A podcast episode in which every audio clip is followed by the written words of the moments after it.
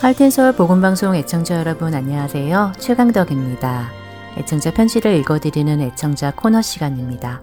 많은 편지가 도착해 있는데요. 오늘은 2020년 5월 14일까지 도착한 편지들 소개해드리겠습니다. 복음방송의 형제 자매 여러분들께 신실하시고 선하신 주님의 은혜 안에 모두 평안하시리라 믿습니다.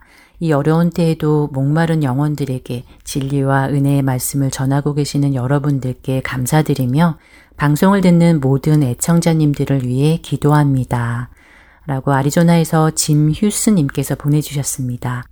짐 휴스님은 할텐서울 복음 선교회를 시작하신 고 김수인 대표님의 남편이신데 이렇게 봉사자들과 또 청취자들을 위해 기도하신다는 편지를 보내주셨네요. 감사합니다. 다음 편지입니다. 아리조나 써니김 애청자님께서 방송을 위해 수고하시는 스태프분들과 봉사자 여러분들께 감사를 드립니다. 수고하시는 모든 분들의 가정과 일터 위에 하나님의 평강이 또한 사역 위에 하나님의 선한 열매가 많이 맺히기를 기도합니다. 라고 편지 주셨습니다. 어, 또 아리조나에서 보내주셨네요. 하나님께 감사드립니다. 방송국 여러분들께서 수고가 많습니다. 바쁜 와중에도 한 영혼을 위해 비가 오나 눈이 오나 태풍이 오나 여의치 않아도 죽으면 죽으리라 하고 목숨을 다해 전도의 사명을 다하시는 여러분들께 고맙고 감사합니다. 작은 액수나마 잘 사용하셔서 보람있게 써주시면 고맙겠습니다. 수고하시는 여러분들께 다시 한번 고맙고 감사합니다. 여기 두산에 살고 있는 저희들에게 수고도 아끼지 않고 헌신하고 계시는 여러분들께 진정으로 다시 한번 감사드리면서 라고 하시며 아리조나 투산에서 박기홍, 박재경 애청자님께서 보내주셨습니다. 분에 넘치는 칭찬에 부끄럽지 않도록 최선을 다해 맡은 일을 감당하겠습니다. 감사합니다. 네, 다음 편지 읽어드리겠습니다. 미조리에서 왔습니다. 복음 선교회 여러분들과 모든 봉사자 여러분들 평안하시지요? 여러분들이 하시는 일이 주님의 은혜 안에서 매일매일 꽃이 피어나듯 믿음의 결실들로 맺어지기를 기도합니다. 오늘도 살아계신 하나님을 찬양합니다. 감사드립니다. 행복들 하시고 수고하세요. 라고 미나 애청자님께서 보내주셨습니다. 네, 저희도 믿음의 결실들이 맺혀지기를 기도하며 말씀을 전하도록 하겠습니다. 이번에는 메릴랜드에 사시는 전 복배 애청자님께서 보내주셨습니다.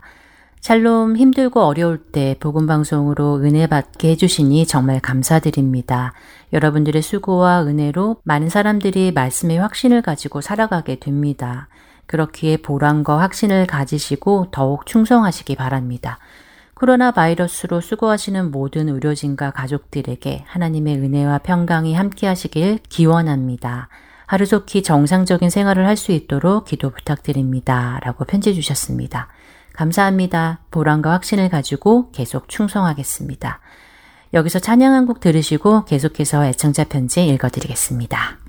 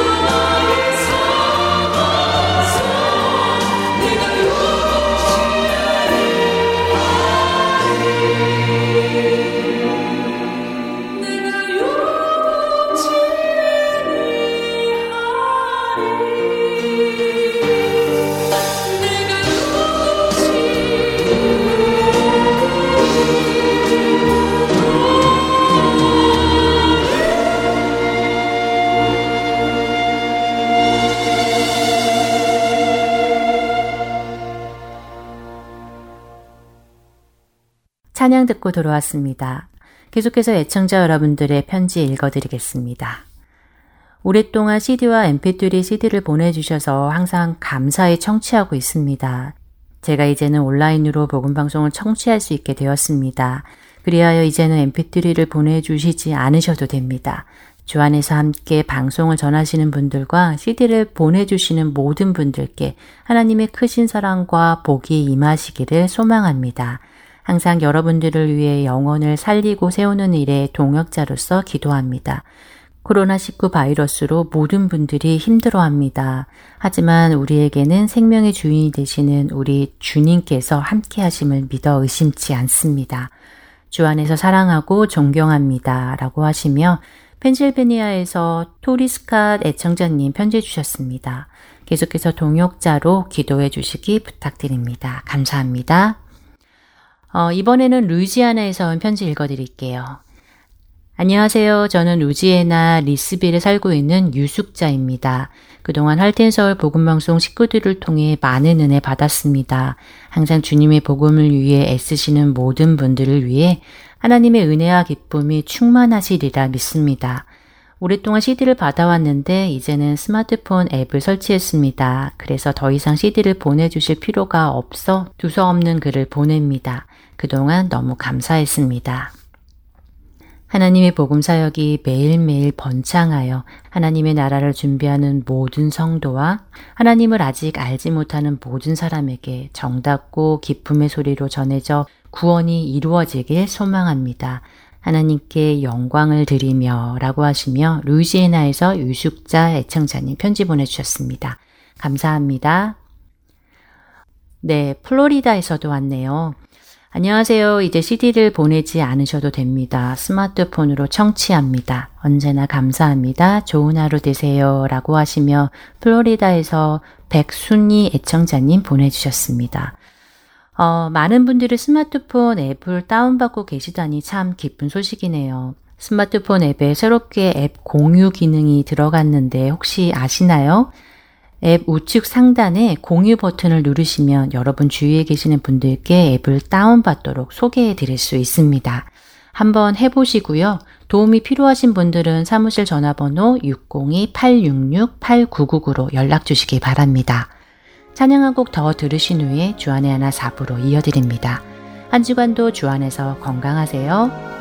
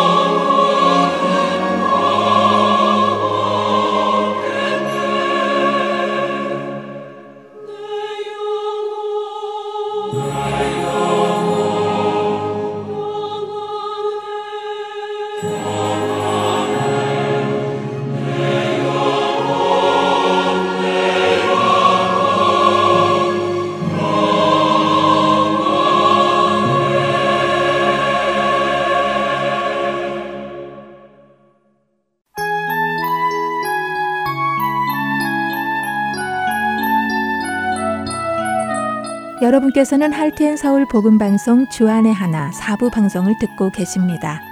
주안의 하나 사부에서는 지난 방송들 중에서 신앙에 도움이 될 만한 프로그램을 모아서 다시 방송해 드리고 있습니다.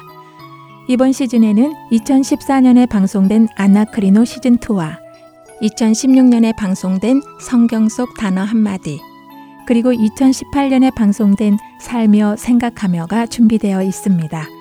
아나크리노 시즌2로 이어집니다.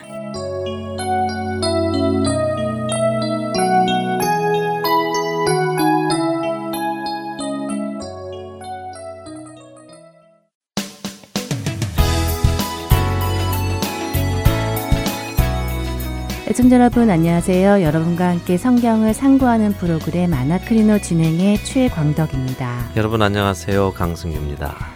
네, 아나크리노 지난 시간에는 이사야서 34장 16절의 말씀 너희는 여호와의 책에서 찾아 읽어보라. 이것들 가운데서 빠진 것이 하나도 없고 제짝이 없는 것이 없다 하시는 말씀이 성경의 구약과 신약의 말씀이 서로 짝을 이루고 있다는 그런 말씀이 아니라 네. 에돔을 향한 하나님의 멸망의 메시지를 설명하고 있다는 것을 살펴보았죠. 그렇습니다. 이사야서가 말씀하시는 그 짝은 구약과 신약이 짝이라는 말이 아니라 사람이 사라진 폐허가 된 에돔의 성읍에서 사람 대신 동물들이 짝을 이루고 살아갈 것이고 하나님께서 나열하신 그 동물들 중에 짝이 없는 동물이 없을 것이다. 그런 말씀이었죠. 네, 그렇습니다.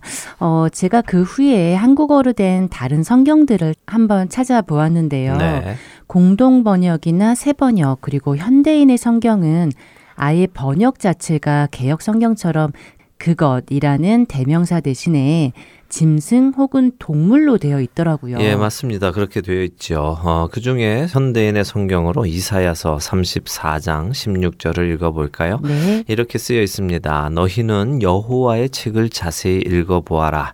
이 동물들 중에 하나도 빠진 것이 없고 그 짝이 없는 것이 없으니 이것은 여호와께서 그렇게 되도록 명령하셨고 성령께서 그것들을 함께 모으셨기 때문이다. 네, 그렇게 오해의 소지가 없도록 대명사 대신 동물이라고 번역을 해주어서 확실하게 알 수 있겠더라고요. 네. 어, 차라리 이렇게 번역이 되었으면 신천지나 안산홍 증인회 같은 이단들이 신구약이 짝이 있다는 주장을 아예 하지 못했을 텐데 네. 참 안타깝다는 생각도 들더라고요. 예, 뭐 그런 사람들이야 뭐 이 한 구절만 잘못 해석을 하겠습니까? 또 뭐또 네. 뭐 다른 해석거리를 찾아서 이상한 주장들을 하겠지요. 뭐 하지만 우리 성도님들은 이렇게 여러 가지 번역본들을 보시는 것 참 좋습니다. 권장할 만합니다. 네, 하나님의 말씀을 알아가는 데에는 자신이 직접 시간을 투자해서 읽어가는 것만큼 좋은 것이 없는 것 같습니다. 그렇습니다. 네, 자 아나크리노 오늘은 어떤 말씀을 상고해 볼까요? 예, 어, 최강덕 아나운서는 모세의 범죄라는 이야기 들어보셨습니까? 어, 모세의 범죄요. 네. 음, 글쎄요. 모세가 무슨 범죄를 저질렀나요? 애굽에서 히브리인을 괴롭히던 애굽 사람을 쳐 죽였던 것 그거 말씀하시나요? 아, 뭐 그것도 분명 모세의 범죄겠네요. 어, 사람을 죽였으니까요. 어, 하지만 성경에서 모세의 범죄라고 하면은 민수기 20장에 나오는 반석을 친 모세의 이야기를 보통 상징합니다. 아, 이스라엘 백성이 목마르다고 불평할 때 반석을 쳐서 물을 낸 것, 그거 말씀하시는군요. 네, 그렇습니다. 음. 네. 어, 정확히 제가 기억은 잘 안 나는데요. 하나님께서 어떤 때는 반석을 쳐서 물을 내라고 하신 적도 있는 것 같고, 네. 또 어떤 때는 그냥 반석을 명하여 물을 내라고 하신 것도 같은데, 음. 모세가 반석을 두 번 쳐서 그것이 범죄다 하는 이야기도 언뜻 들었던 것 같습니다. 예, 잘 기억하고 계시기는 하는데요. 어, 모세의 범죄가 정확히 무엇인지를 이해하고 있는 분들이 의외로 적다는 것을 알게 되었는데요. 어, 모세의 범죄가 정확히 무엇인지를 모르는 것은 차라리 나은데 모세의 범죄를 이상하게 해석하는 사람들도 또 종종 있어서 그것이 조금 위험하다고 생각이 됩니다. 어, 언젠가 제가 일본 그리스도인들과 함께 성경 공부를 하던 중이었는데요. 어, 그 팀의 리더격 되시는 아주 해박한 성경 지식을 가지고 계신 분이 이런 말씀을 하셨습니다. 모세의 범죄는 반석을 친 것인데 그 반석은 예수님이었다. 그렇기에 그는 약속의 땅 가나안에 들어가지 못했다라고요. 어, 모세가 친 반석이 예수님이었다고요. 네. 어, 그게 올바른 해석인가요? 하긴 예수님을 우리가 반석이라고 표현하기도 하지만 네. 글쎄요 그것이 맞는 해석인지는 잘 모르겠는데요. 그렇죠. 뭔가 그럴 듯하기도 하면서 왠지 조금 이상한 그런 해석인데요. 네. 어, 제가 한 웹사이트에서 이와 비슷한 해석을 찾아왔습니다.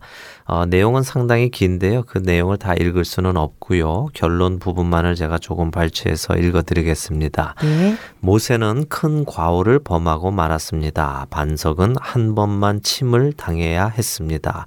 왜냐하면 예수 그리스도의 희생은 한 번만으로 넉넉했기 때문입니다. 과거에 한 번 침을 당한 반석은 또다시 침을 당할 필요가 없었고 이제는 명하기만 하면 되었습니다. 모세가 반석을 명하는 대신 반석을 두 번째 또 침으로 말미암아 예수 그리스도에 대한 올바른 표상의 의미가 상실되고 말았습니다. 당신은 반석을 두 번 또 치는 일을 하고 있지는 않습니까?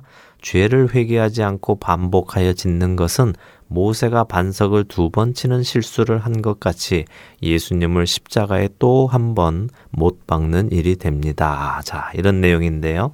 어, 그럴 듯한데요. 음. 예수님의 희생이 한 번만으로 넉넉했다 하는 것도 사실이고요. 네.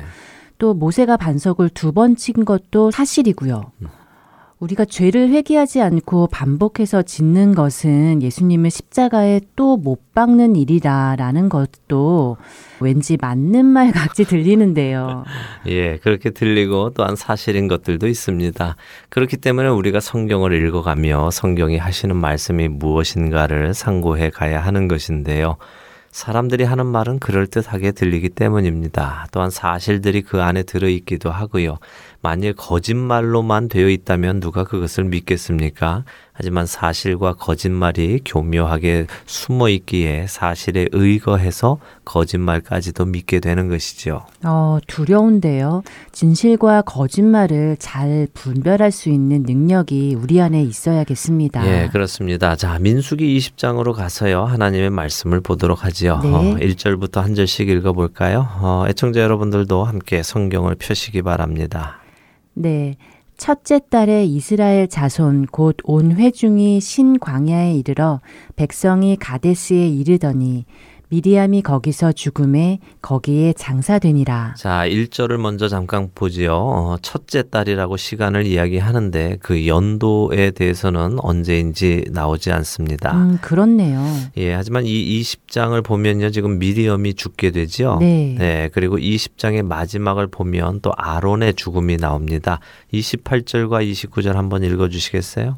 모세가 아론의 옷을 벗겨 그의 아들 엘르아살에게 입힘에 아론이 그 산 꼭대기에서 죽으니라 모세와 엘르아살이 산에서 내려오니 온 회중 곧 이스라엘 온 족속이 아론이 죽은 것을 보고 그를 위하여 30일 동안 애곡하였더라. 네. 어, 아론이 정말 죽는군요. 그렇습니다. 그런데 같은 민수기 33장 38절을 보면요.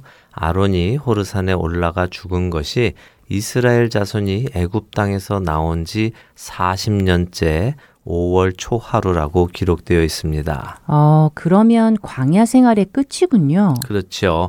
결국 보면 모세와 아론 그리고 미리암은 광야 생활 동안 이스라엘을 이끌었고 그 끝에 와서 모두 하나님의 부르심을 받고 떠나가게 되는 것이죠. 음. 자, 민수기 20장이 광야 생활의 끝부분에 일어난 일이다 하는 것을 생각하며 다음 절을 읽어보지요.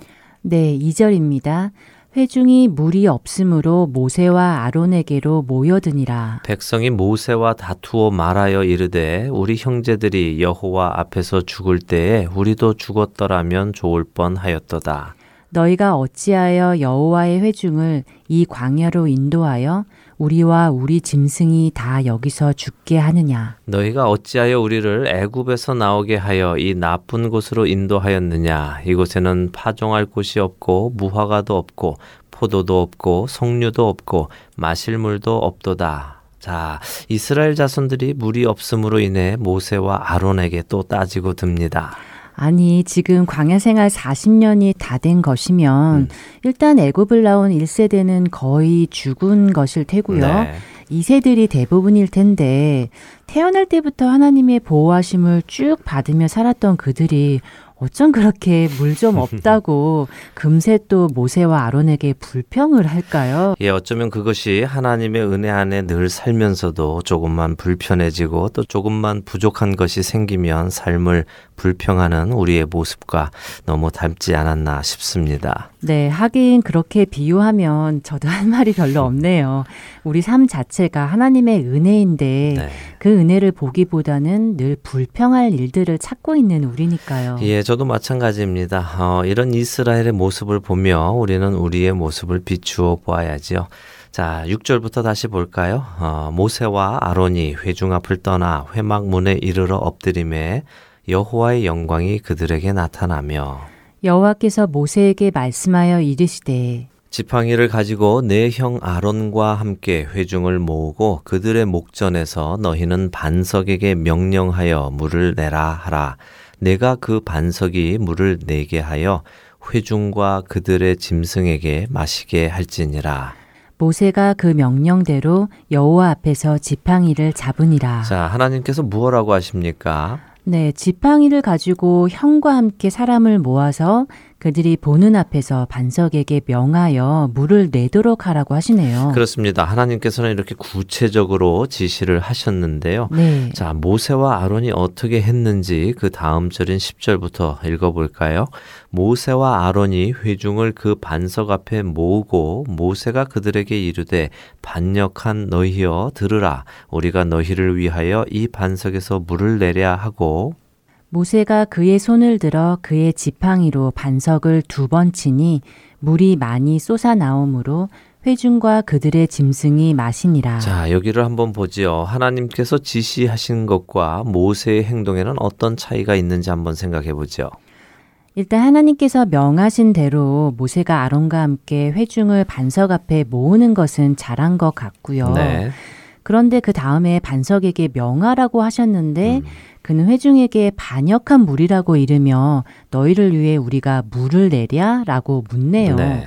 다시 말하면 모세와 아론이 우리가 너희들을 위하여 물을 나오게 해줄까? 라고 물으면서 자신들이 그렇게 할 수 있다는 것처럼 이야기하는 것인가요? 예, 그렇게 들리지요. 어, 네. 어, 모세와 아론은 하나님께서 명하신 대로 하지 않았습니다.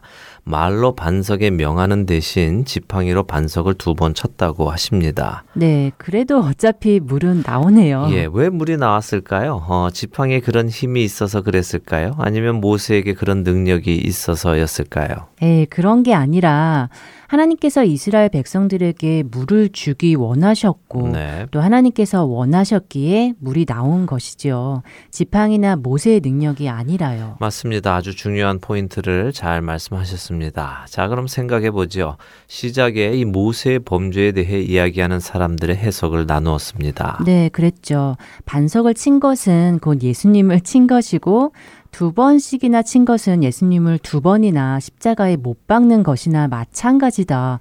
뭐 그런 이야기 같은데요. 그렇습니다. 실제로 고린도전서 10장에 보면요. 사도 바울이 이스라엘 민족이 출애굽하여 홍해를 건너므로 세례를 받았다고 하고요. 함께 신령한 음식을 먹고 음료를 마셨다고 하면서 그들이 이 신령한 음료를 마신 곳이 반석이라고 하시는데요. 그 반석은 곧 그리스도시다고 고린도전서 10장 4절은 말씀하십니다. 아, 그러니까 그 구절을 토대로 모세가 내리친 반석이 곧 예수님이고 모세는 예수님을 두 번이나 쳤다. 그런 이야기라는 것이군요. 그렇죠. 뭐, 자, 어쨌든 이것은 사람들의 해석입니다. 그렇죠? 어, 그렇죠. 예, 그렇다면 하나님의 해석은 무엇일까요? 어, 하나님의 해석이요. 네. 하나님의 해석도 있나요? 있죠. 바로 다음 절에 하나님께서 모세와 아론의 죄에 대해서 설명하십니다. 그 아. 그 설명을 들으면 모세와 아론의 죄가 무엇인지 우리는 알 수 있겠죠. 네, 그렇겠네요. 누가 하나님보다 더 정확하게 말씀해 주실 수 있겠어요? 맞습니다. 자, 그럼 하나님의 말씀을 들어보겠습니다. 12절입니다. 여호와께서 모세와 아론에게 이르시되 너희가 나를 믿지 아니하고 이스라엘 자손의 목전에서 내 거룩함을 나타내지 아니한 거로 너희는 이 회중을 내가 그들에게 준 땅으로 인도하여 드리지 못하리라 하시니라.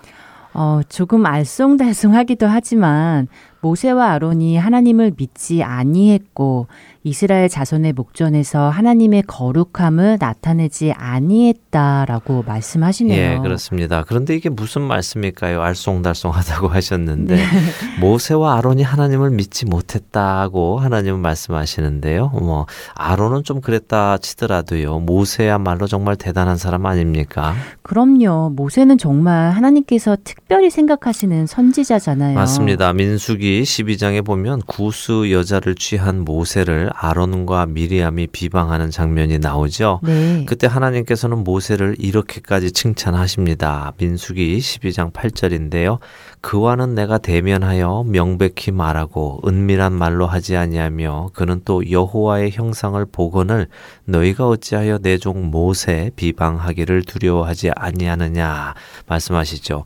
일반 사람들은 하나님의 형상을 보면 죽는데요. 모세는 하나님을 볼 수 있기까지 할 만큼 대단하게 하나님의 신임을 받고 있다는 말씀이죠. 와, 정말 대단한데요, 음, 모세는. 예, 그런 모세가 지금 하나님을 믿지 못했다 하는 평가를 하나님께 듣고 있습니다. 음. 이게 무슨 뜻일까요? 단순히 믿음이 없다 그런 뜻일까요? 음, 듣고 보니 그런 뜻은 아닌 것 같고요. 음. 우리는 하나님을 믿지 못했다 그렇게 말하면 네. 믿음이 없다. 그러니까 구원받는 그 믿음이 없다. 이런 식으로 느껴지는데 전혀 그런 의미 같지는 않은데요. 예, 잘 말씀하셨습니다. 믿음 하면 우리는 곧바로 구원과 관계를 짓습니다. 그것이 나쁜 것은 아니지만 항상 그렇게 생각하면요. 해석이 잘 안 되는 경우들이 생기는데요. 음.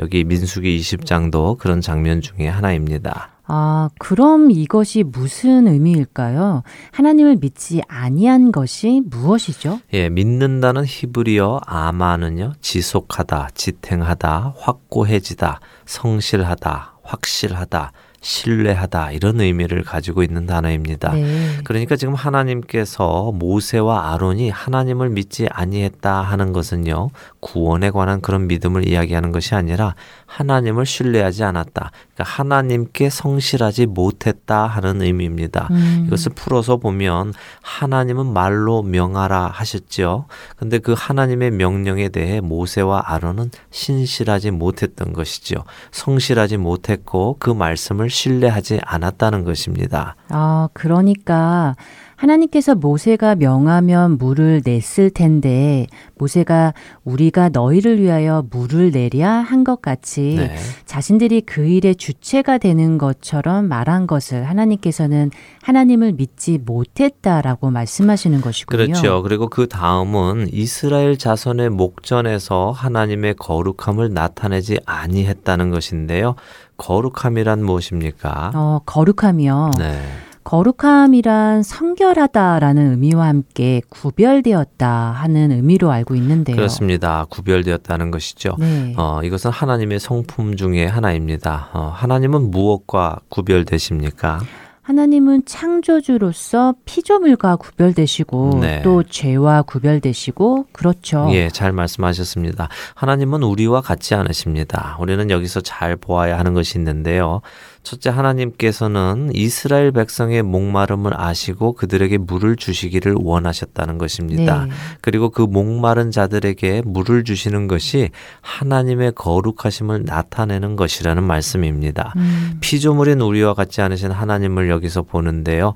여기서 모세는 이스라엘 백성에게 물을 주시려는 하나님의 마음을 읽지 못하고 백성 앞에 나가서 백성들을 반역한 물이라고 정죄합니다. 하지만 사실 이것이 우리 피조물의 모습이지요. 늘 불평하는 그들을 정죄하는 것 말입니다. 그렇네요. 이번에 하나님께서는 이스라엘 백성에게 화를 안 내시는데 네. 모세는 내고 있군요. 그러니까 우리라면 당연히 그 순간에 백성들에게 화를 낼 텐데 하나님은 그렇지 않으셨네요. 그렇습니다. 자, 13절을 이제 한번 보겠습니다. 네. 이스라엘 자손이 여호와와 다투었으므로 이를 무리바 무리라 하니라 여호와께서 그들 중에서 그 거룩함을 나타내셨더라. 네, 마치 이스라엘 자손은 하나님과 다투었는데 하나님은 그들에게 필요한 물을 공급하심으로 그들 중에서 하나님의 거룩함을 나타내셨다라고 말씀하시고 계시는 것 같네요. 네, 하나님의 거룩함 하면요, 우리는 단순히 그분의 높으심이나 광대하심, 뭐 범접할 수 없는 어떤 강한 또 커다란 그런 것들을 상상합니다. 네. 그래서 중세의 교회들은 하나님의 거룩함을 나타내기 위해서 화려하고 높은 건물들을 지었죠. 음. 그래서 사람들이 그 안에 들어가면 그 장엄함 때문에 확 귀가 질리게 됩니다. 하지만 하나님의 거룩함이란 아까도 최강덕 아나운서가 말씀하신 대로 피조물과 구분되시고 죄와 구분되시는 그런 의미가 더 강합니다. 하나님을 향해 불평하던 그들은 어쩌면 너무도 당연히 징계를 받아야 했을 것입니다. 하지만 하나님은 그들에게 그렇게 하지 않으심으로 하나님의 거룩함을 나타내신 것이지요. 히브리 학자들은 이 하나님의 거룩함을 나타냈다는 말씀을 하나님께서 자신의 영광을 나타내셨다 하는 말과 같은 의미라고 설명합니다. 음, 하나님의 거룩함이 나타나는 것이 하나님의 영광에 드러났다라는 것과 같은 의미라고요. 네, 그래서 결국 모세와 아론의 죄는 하나님의 거룩하심을 나타내지 못한 것. 다시 말해 하나님께서 이번에 하나님의 거룩하심을 목마른 백성에게 물을 내어 주심으로 나타내시려 하셨는데 그것을 모세와 아론이 막은 것이죠. 음. 그렇게 그것이 큰 죄였던 것입니다. 이것을 다른 말로 하면 하나님의 영광을 가리게 된 것이고요. 아. 더 나아가 모세와 아론이 우리가 너희를 위하여 이 반석에서 물을 내랴라고 하면서 자신들이 백성들에게 돌을 두 번 쳐서 물을 내어준 것처럼 했으니 그것이 곧 하나님의 영광을 가로챈 것이나 다름이 없는 것이죠. 어, 그렇게 들으니 그 죄가 상당히 큰 죄네요. 예. 이것을 우리는 잘 기억해야 할 것입니다. 하나님의 거룩하심을 나타내지 못하거나 하나님의 영광을 가로채거나 하는 일이 얼마나 큰 죄인지 말입니다. 네. 목회자나 사역자나 그리고 모든 성도들이 다 같이 생각하고 또 두려워해야 할 일입니다. 그렇네요. 하나님의 영광을 가로채는 것만큼 두렵고 큰 죄는 없는 것 같습니다. 네. 사탄도 결국 하나님의 영광을 자신이 가로채려고 했기에 떨어짐을 당하게 된 것 아닌가요? 그렇죠. 사실 모세는 이스라엘 백성들을 정죄해서는 안 되었습니다. 아무리 모세라 하더라도 하나님의 뜻대로 행해야지 자신의 뜻대로 행해서는 안 되는 것이지요. 네. 하나님께서 용서하시면 자신도 용서해야 합니다. 이것은 우리 성도들이 깊이 생각해 보아야 할 문제입니다. 하나님께서 용서하신 자를 나는 용서하지 못하고 있다면 그것은 자신 자신이 하나님의 자리에 앉는 것과 마찬가지니까요. 네, 모세의 죄가 상고해 보니까 생각했던 것보다 훨씬 무거운 죄네요. 네. 우리도 잘 기억해야 하겠습니다. 하나님의 영광, 하나님의 거룩하심을 가리는 죄를 범해서는 안 되겠다는 것, 네. 그리고 하나님의 영광을 가로채는 것은 더더욱 안 된다는 것, 네. 그리고 결코 하나님의 자리에 앉아서는 안 된다는 것 기억하며 오늘 아나크리노 마치도록 하겠습니다. 함께 해주신 여러분께 감사드리고요. 저희는 다음 주 이 시간 다시 찾아뵙겠습니다. 안녕히 계세요. 안녕히 계십시오.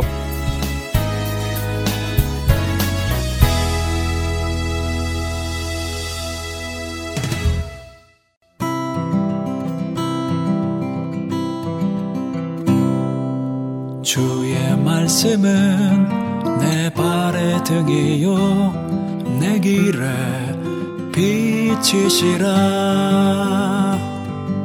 주의 말씀은 내 발의 등이요.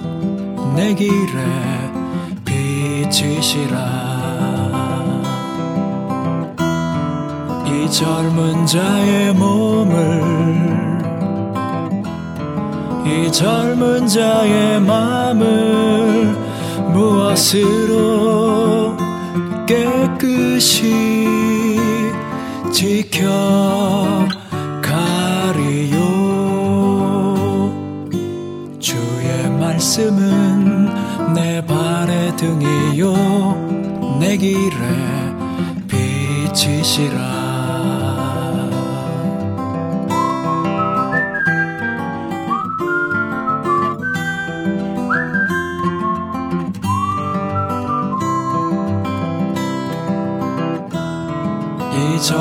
자의 몸을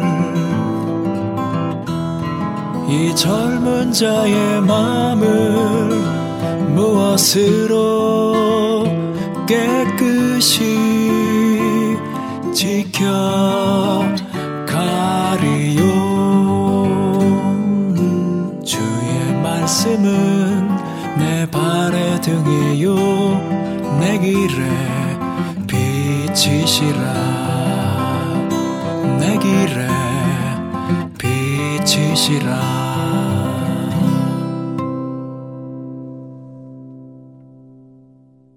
계속해서 성경 속 단어 한마디 함께 들으시겠습니다.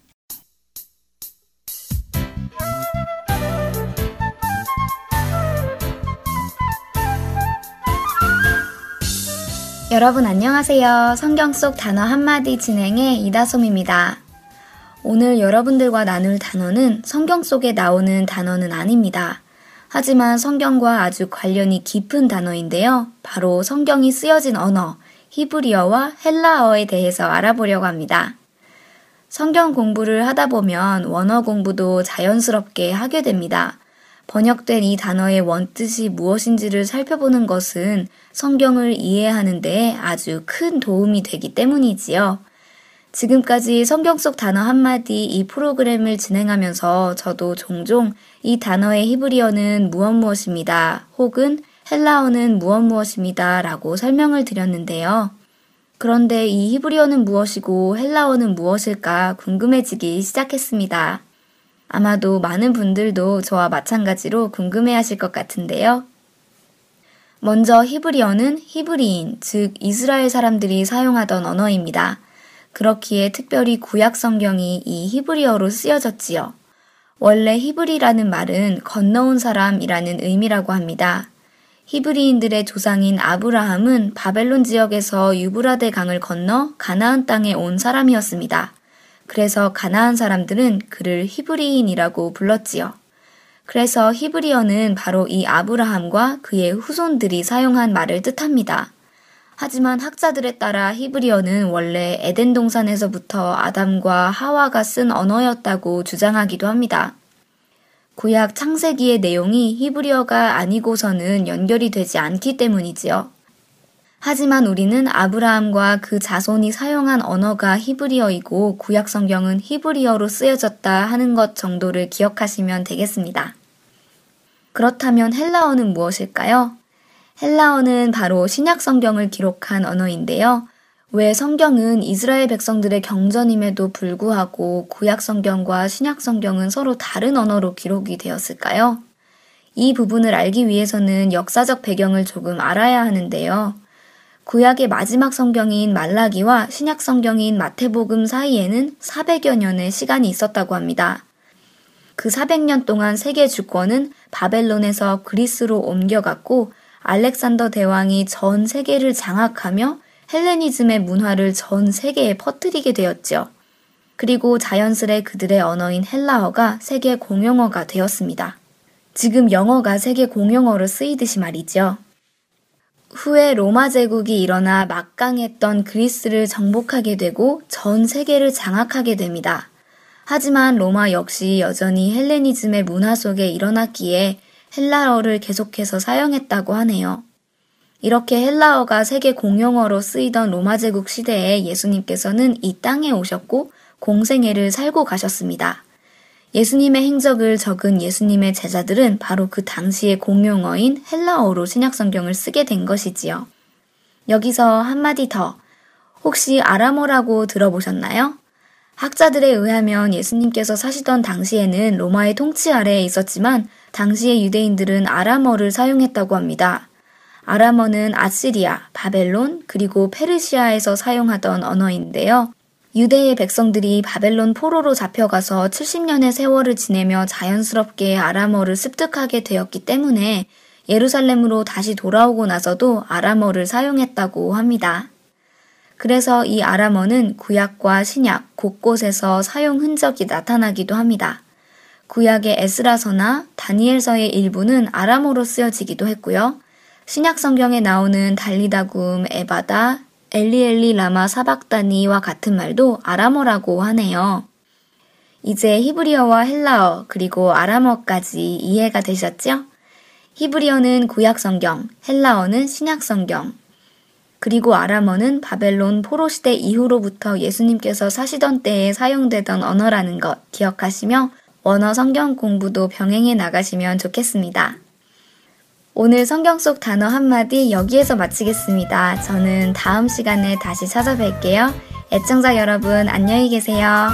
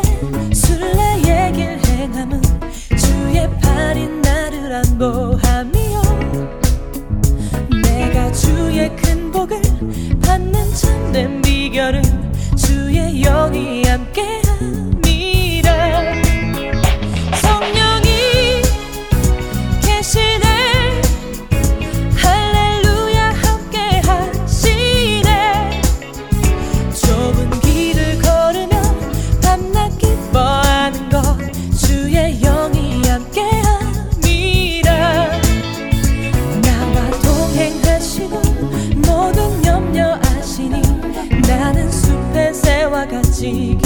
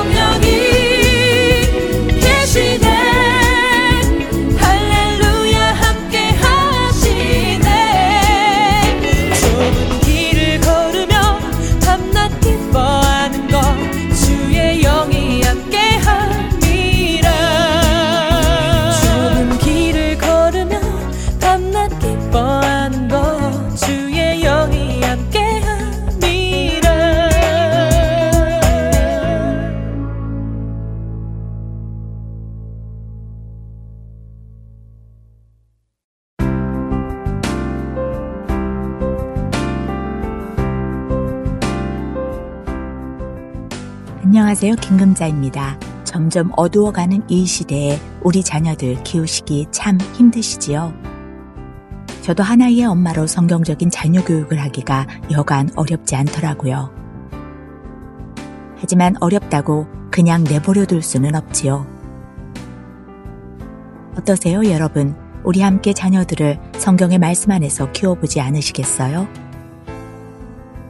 자녀들을 위한 영어 방송을 통해 우리 자녀들과 함께 성경을 읽고 찬양을 드리고 성경적 가치관을 세워나갈 수 있기를 바랍니다. 애청자 여러분들과 함께 기도하며 이 귀한 시간을 만들어가고 싶습니다. 칠드런스 프로그램 CD를 받고 싶으신 분은 사무실로 연락주세요. 602-866-8999입니다.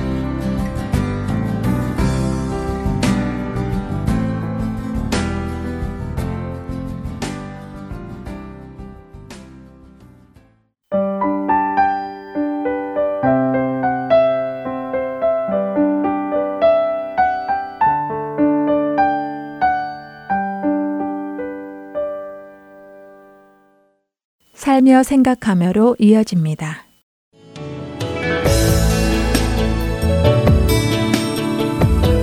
주안의 하나 애청자 여러분 안녕하세요. 살며 생각하며 진행해 김순혜입니다. 새벽 2시 30분에 잠이 오지 않아도 걱정하지 않는 이유는 내가 실업자이기 때문에 누릴 수 있는 특권이 아닐까라는 생각을 하면서 문득 펜을 들었는데 나도 모르게 언니의 이름을 쓰게 되었어. 언니는 지금쯤 세상 모르고 잠들어 있겠지? 우리 언니처럼 말이야. 가까이 있으면서도 잘 보지 못하는 것이 아쉽고 섭섭해. 요즘도 많이 바쁘고 일이 힘들지?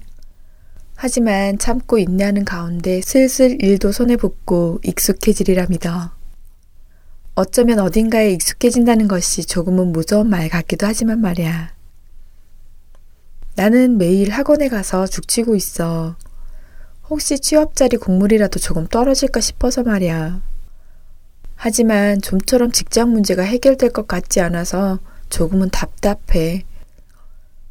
도대체 하나님은 언제까지 나를 이렇게 괴롭게 할 건가요? 라며 원망도 해보고 응석도 부려보지만 하나님은 멀리 뵈는 바이상 같아. 그래서 오기로 큐티도 하지 않고 금식도 아닌 금식을 해보기도 하고 좌절에 하루 종일 누워 있어도 보고 눈물도 쥐어 짜보지만 여전하시다 주님은 하루 종일 굶다가 이래선 안 될 것 같아 부엌으로 가 라면을 하나 끓였어. 방바닥에 그릇을 그냥 놓고 여기저기 라면 국물 튀겨가며 먹고 있는 내 모습. 하나님은 이런 나의 모습이 불쌍하지 않으신 걸까? 라며 스스로 비참하게 만들기도 해본다. 이런 상태의 나에게 하나님께서 이런 말씀을 들려주셨어. 이스라엘 사람들이 광야에서 생활할 때 그들에겐 TV도 VTR도 오디오도 신문도 없었고 그들이 하는 일이라고는 고작 만나를 거두고 불기둥, 구름기둥을 따라 걷는 것이었다. 하지만 그들은 그것을 통해서 거룩과 안식일을 배웠다고 말이야. 이 말씀을 듣고 생각해 보니 내가 비록 지금 무료하고 비참하고 가난해도 하나님께서는 이것을 통해 나에게 놀라운 계획을 갖고 계시다는 것을 깨닫게 되었어.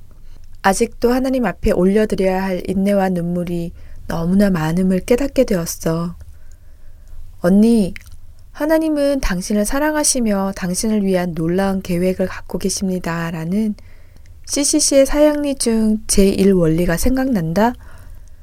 언니에게도 나에게도 그리고 무사람들에 대해서도 하나님이 품고 계시는 놀라운 계획을 생각해 볼 때 이렇듯 답답하고 어리석은 모습으로 무작정 잊어서는 되지 않을 것 같아. 계속적인 인내와 눈물을 하나님께 드리고 용기를 갖고 꿋꿋이 열심히 살아서 열 달란트 남겨야겠다. 언니도 나도. 언니도 용기네. 건축 디자인을 공부한 교회 동생이 늘 외롭고 힘들었던 취업 준비 시절 의지할 곳은 주님밖에 없었다며 긴 넋두리를 써서 보내왔던 편지였습니다. 그때 직장에 들어간 지 얼마 되지 않아 적응하는 것이 힘들었던 저까지 염려하면서도 자신이 처한 그 슬픈 현실을 밤잠 못 자가며 넋두리 하다가 스스로 하나님께로 발걸음을 돌리던 그녀의 편지를 얼마 전 카드암 정리를 하다가 발견한 것입니다.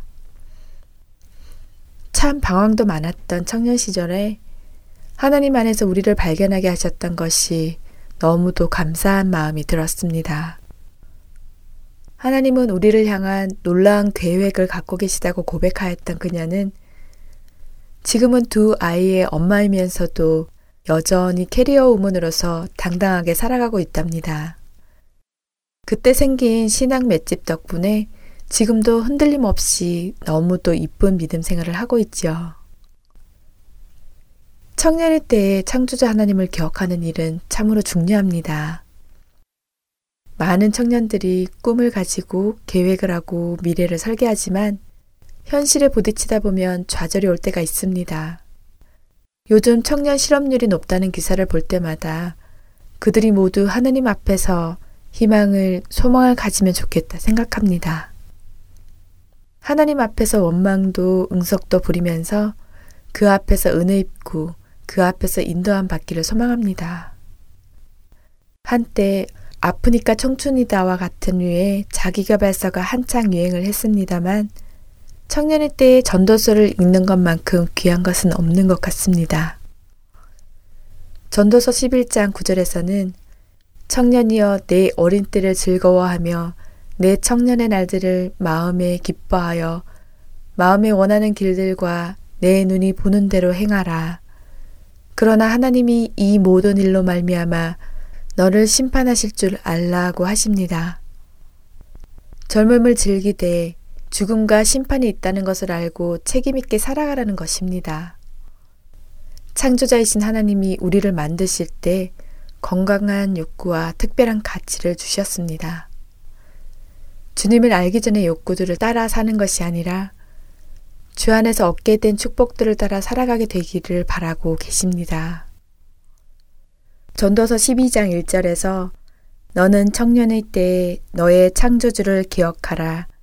곧 공고한 날이 이르기 전에 나는 아무 낙이 없다고 할 해들이 가깝기 전에 라며 내 고집이 생겨서 하나님을 받아들이기 힘든 시기, 자신을 지탱하기도 힘든 노년의 때가 아닌 청년의 때에 창조주 하나님을 기억하라 하십니다. 하나님과 인격적인 관계를 청년의 때에 가지라는 것입니다. 13절에서 계속해서 하나님을 경외하고 그의 명령들을 지킬지어다. 이것이 모든 사람의 본분이니라 라고 하십니다. 하나님을 경외하고 그 명령을 지키는 것이 사람의 본분이며 이것이 청년의 미래를 준비하는 가장 확실한 방법이라는 것이지요. 하나님께서 우리를 지으신 목적은 하나님의 거룩하심과 영광을 나타내시기 위함입니다. 우리 삶을 통해 하나님께서 영광을 나타내신다는 것이 얼마나 놀라운 일인지요. 이 사실을 깨닫고 오늘도 창조주를 기억하는 청년들이 많아졌으면 좋겠습니다. 교회 청년들을 보면 젊음 자체만으로도 이쁘지만 진로에 대한 많은 고민을 가지고 간절히 하나님을 향해 부르짖는 모습이 참으로 아름답습니다. 우리의 창조자 되신 하나님이 우리를 가장 잘 아십니다. 우리를 가장 깊이 이해하시고 우리를 쉬지 않고 지켜보시며 끝없이 사랑하시고 실수 없이 인도하십니다. 그 창조주를 이번 한 주간도 항상 기억하고 뜨겁게 사랑하며 살아가는 청년과 같은 저와 애창자 여러분이 되시기를 소망합니다.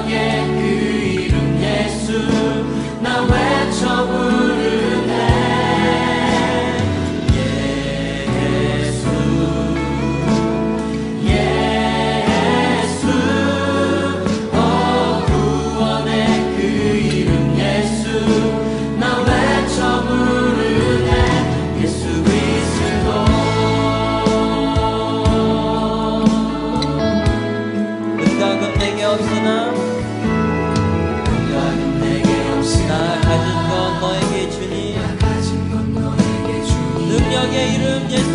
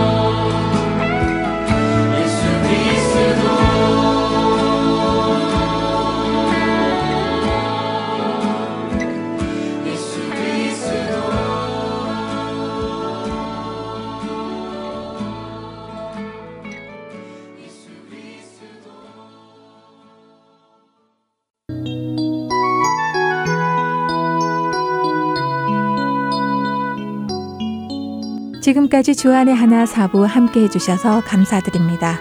다른 지난 방송들을 더 듣고 싶으신 분들은 홈페이지 www.heartandseoul.org에서 특별 방송을 클릭하셔서 들으실 수 있습니다.